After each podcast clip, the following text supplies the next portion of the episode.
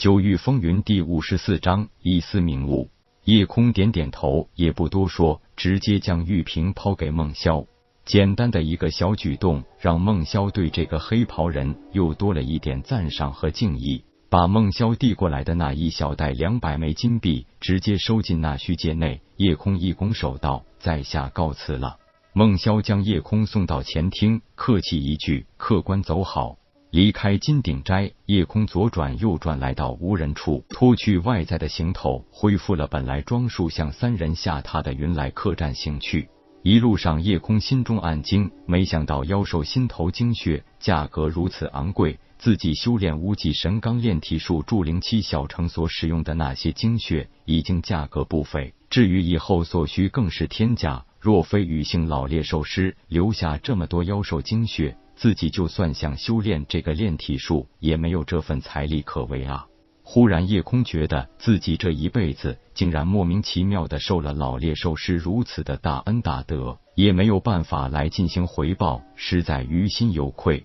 心思的一些微妙反应，立即引起了气灵问天的注意，赶紧安慰道：“主人不必过于感怀，世事皆有因果相连，有其因则遇其果，得此果定有前因。”顿一顿，气灵问天继续道：“武道世界光怪陆离，稀奇古怪的事情难以计数。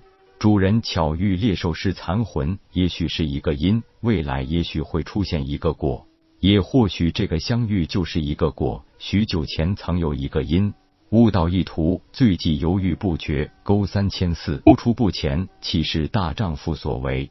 气灵问天的话让夜空猛然醒悟，的确是如此。夜空本来无忧无虑的在百草炉炼丹，把自己的生死都置之度外，但是从来没有对武道的那一颗勇往直前的道心。这一点的确不是一个真正的武者所应该有的状态。既然现在自己是可以走武道一途，那就应该像自己锲而不舍的寻求丹道一样。何况还有一段需要自己亲自解开的身世之谜。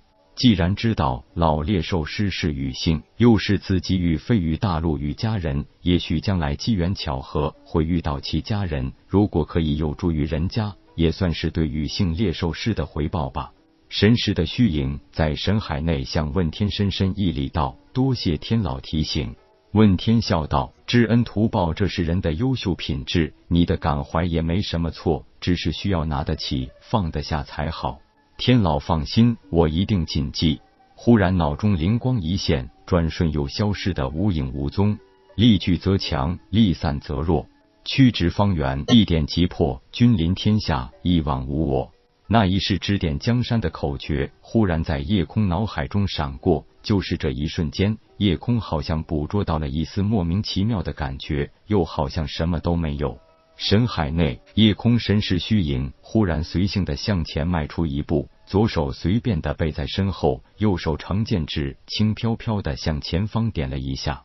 对，要的就是一股勇往无前的气势。不但修炼需要有坚毅的道心，战斗更要有无畏的勇气。夜空脸上露出一丝笑意，他不知道的是，就在神识虚影演示出那一招的同时，他的身体虽然没有动，但是却有一股无形的气势，做出与他神识动作完全一致的招式动作来。天纵奇才，天纵奇才啊！竟然在十五岁的年纪，才助激静的修为时，就领悟出了一的一丝皮毛，这可是需要灵海境才能略窥皮毛的高深境界啊！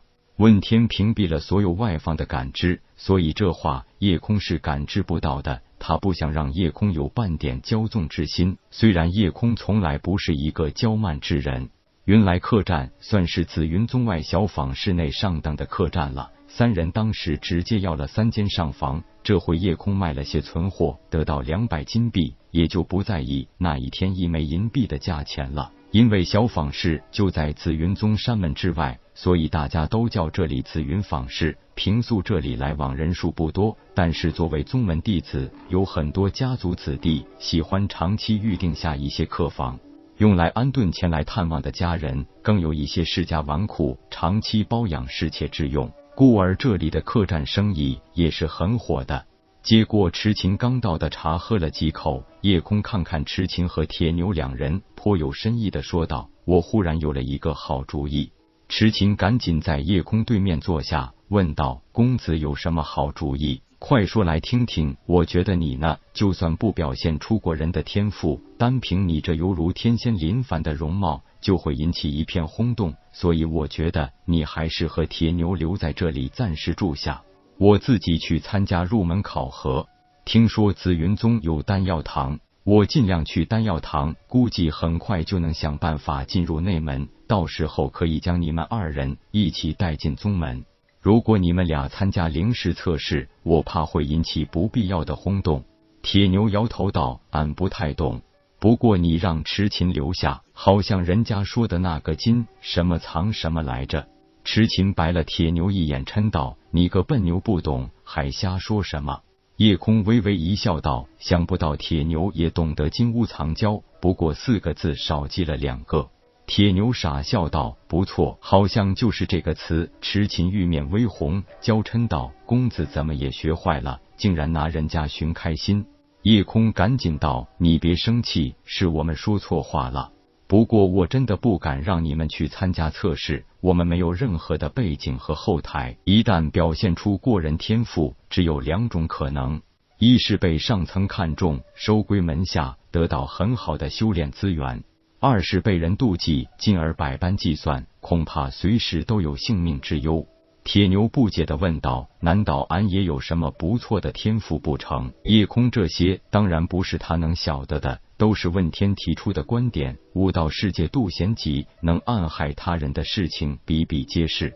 你知道武修灵脉属性的常识不？铁牛一点头道：“俺听微叔说过，筑基境后期会衍生出灵脉，分为水、火、风、雷四种，每一种灵脉又从低到高分为一至九品。